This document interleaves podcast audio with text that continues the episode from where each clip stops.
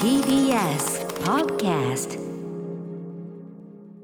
時刻はしちじよんじゅうよんぷんです。 ティービーエス ラジオキーステーションにお送りしているアフターシックスジャンクション。はい、パーソナリティ私ライムスター歌丸、そして月曜パートナー ティービーエス アナウンサー熊崎和人です。ここからは新概念提唱型投稿コーナー。月曜はこんなコーナーをお送りしております。題して、イキリ言動と申します。承知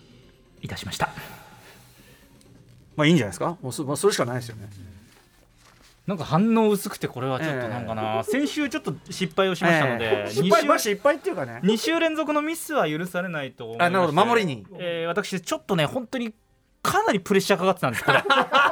ど皆さんにそんな大したもんじゃないですから、プレッシャーをなんか皆さんに感じさせてはねいけないと思って、ちょっと自分の中でちょっと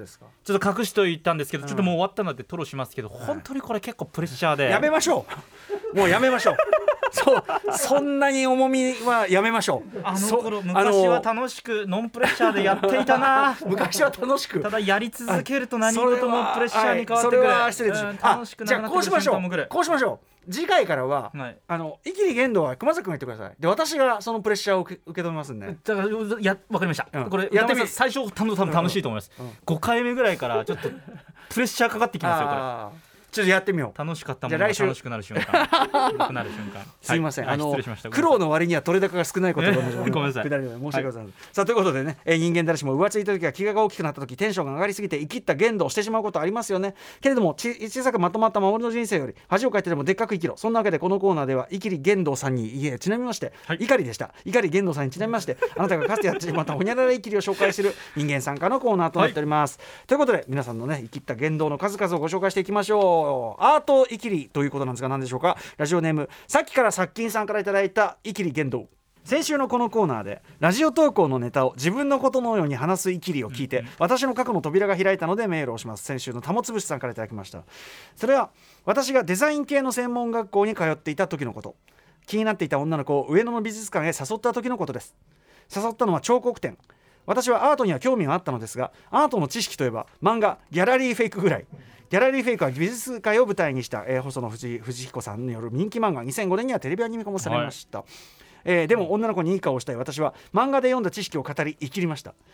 やっぱさ、彫刻って触ってこそその良さが分かると思うんだよね、うん、彫刻が触れないっておかしな話だよね、うん、一緒に行った女の子はそんなこと考えもしなかったとうんうんと聞いてくれて満足な私、うん、でもその後にまさかの事態が。いっかいの天井を見てにかいの天井を見ていると私の後方からこのような声が聞こえてきたのです。やっぱさ、彫刻って触ってこそその良さが分かると思うんだよね。彫刻が触れないっておかしな話だよね。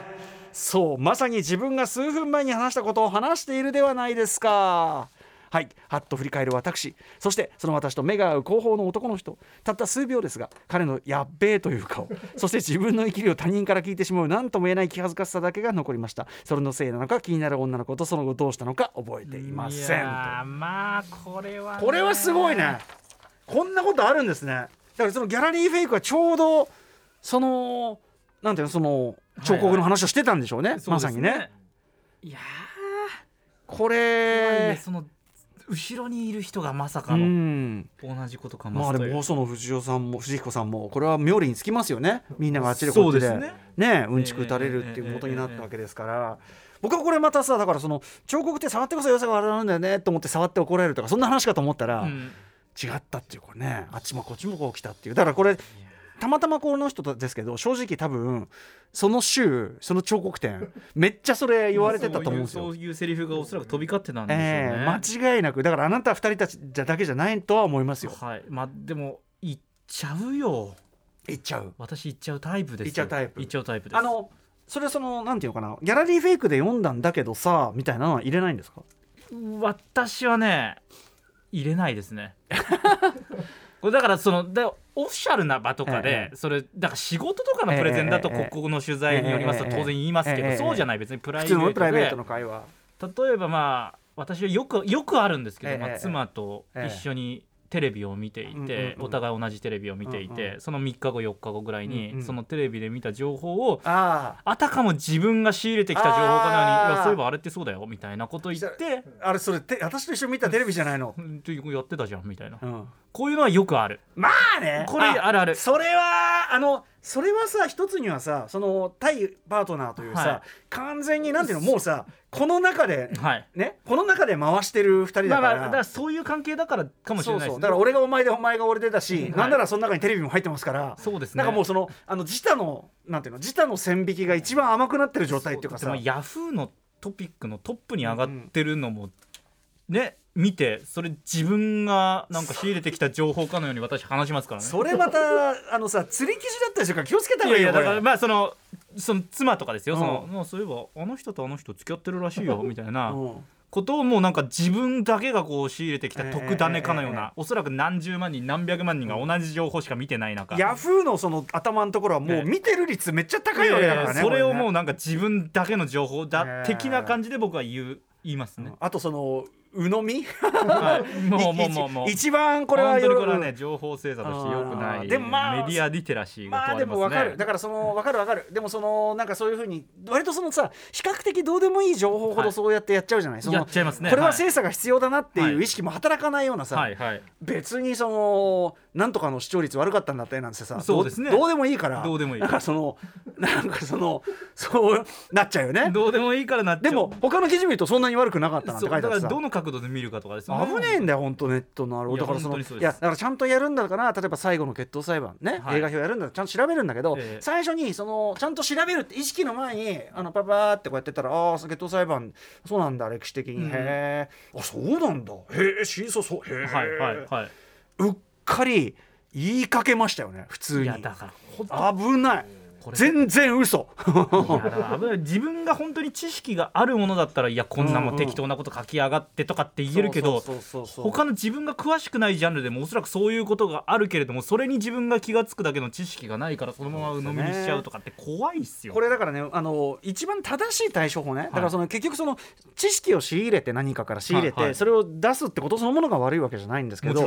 やっぱねそのその週っていうか、キンキンに出た漫画とかね、ギャラリーフェイク多分もうすごいキンキンにと、その後ろも出たぐらいだから多分その週なんですよ。新鮮な状態のまま繰り出すのはちょっと、うん、そのいやでその場合はあの要はギャラリーフェイクに書いてあったんだけどでいいじゃんってことなのよ。ちゃんとそのソースを明らかにすればいいのよ。まあまあまあ確かに、うん、で、えっと、自分の知識として語る時のねそのルール、 僕, な僕ルールは、はいはい、えっと、自分なりにその話を別ルートで裏取った、例えば他の本にも書いてあったとか別ルートで裏取ったら、それは客観的事実を複数の書き手が書いたということで、それをしかも僕は第三者として両方を確認したのだから、うん、っていうことはこいつらとスタンス同じなんだから、あの俺はもうあの言う権利ありみたいな、だ そ, そだから複数ソース当たってちゃんとしたものをね、あのー、したら OK っていう 本, 本とかですね、やっぱネットで、ね、いくら辿っても元のがはっきりしないのはちょっとあれだけ ど, ど、まあ、本とかだったらもう一応さ、でその、うんはいはい、出典元もいざとなれば 出, 出せるぐらいにしといて、はいが望ましいが、その何そぎの視聴率がそんなだったとかは、うん、そんな別にそこまで調べる気力も興味がなく、単にそのなんか視聴率ね、あれそんな振らなかったらしいね、ウヒヒってもう最低の、はいはい、あの私の中の人格の最低部分が露出してるだけだから、うん、よくあのよくあるやつですよ、うん、だからね困ったものですね。いや皆さんだからとにかくあの気をつけましょうね。いや気をつけて、その鮮度高めの情報の時はあの言う、だからヤフーニュースで見たんだけどさ、なんかさこんなの書いてあったけどぐらい言えればさ、ね、むしろさいいじゃないですか。言わないな。またヤフーニュースがとかさ、この人の場合はさやっぱギャラリーフェイクがとは言いたくなかったんでしょうね。まあそこのなんかあったんでしょうね。今でこそギャラリーフェイクってさ、そのもうその年代のあれを経てるからいいけど、うんうん、当時はさもうまんままんまその号に乗ってるやつだから。そうかそうですよね。でそのみんなすげえ読んでたから、スピリッツだけなんだけど、はいはい、とにかくねもうみんな読んでたから、そんなのさ大変ですよこれ、ね、いや難しいですね。かっこつけたいですね。あとその例えば私の映画表まんまのことを言ってくださる方ってこれ別に嬉しいんですよ。あでも絶対あるよ。でもそれでそのね歌丸がこう言ってたってつける人もいるわけ、はい、そうすると今度はその相手が俺がまた逆恨みされたりするわけ。そのなんだ歌丸ってやろうみたいな。いやまあそうなんだけどさ、あのー、いやお前の責任で言ってくれるかそれはそれは歌丸が言ってたんだよなしで言っていや分かんねえけど、なんか逆らいもされるしもたまったもんじゃねえなと思ってさ、話す時にちょっと若干ニュアンスが変わって伝わっちゃって歌丸さんがみたいなことになるとちょっと大変ですよね。そうですそうです。僕がさあくまでその中の冗談めかして言った部分がもうまことしやかに言われたりね、それもありますし大変ですよ。だからひょっとしたらあれですよ、その細野さんもさ、あのそれも触ってこそなんぼっていうのがその話の後半でひっくり返る話ですよねとか、そういうこともあり得るよ。確かに序盤だけ作ってこうなっちゃった、いかにも名盤っぽい感じになってるけど、ちゃんと最後まで読んだらそれがひっくり返る話なんだよとかさ、いや怖いですね。こういうこともあるからね。言葉って怖い、情報って怖いよ。本当ですね。はい。そういうことをね、そう慎みを持ってね、いろいろやっていきたいもんね。さあということで、イキリ言動ではイキリ告白をお待ちしています。あなたがかつてやってしまったイキリ言動の詳細、まるまるイキリと名付けた上で歌丸アットマーク ティービーエスドットシーオードットジェーピー まで送ってください。採用された方には番組ステッカー差し上げますよ。ということで、その彫刻は触ると怒られると思うよ。以上イキリ言動のコーナーでした。え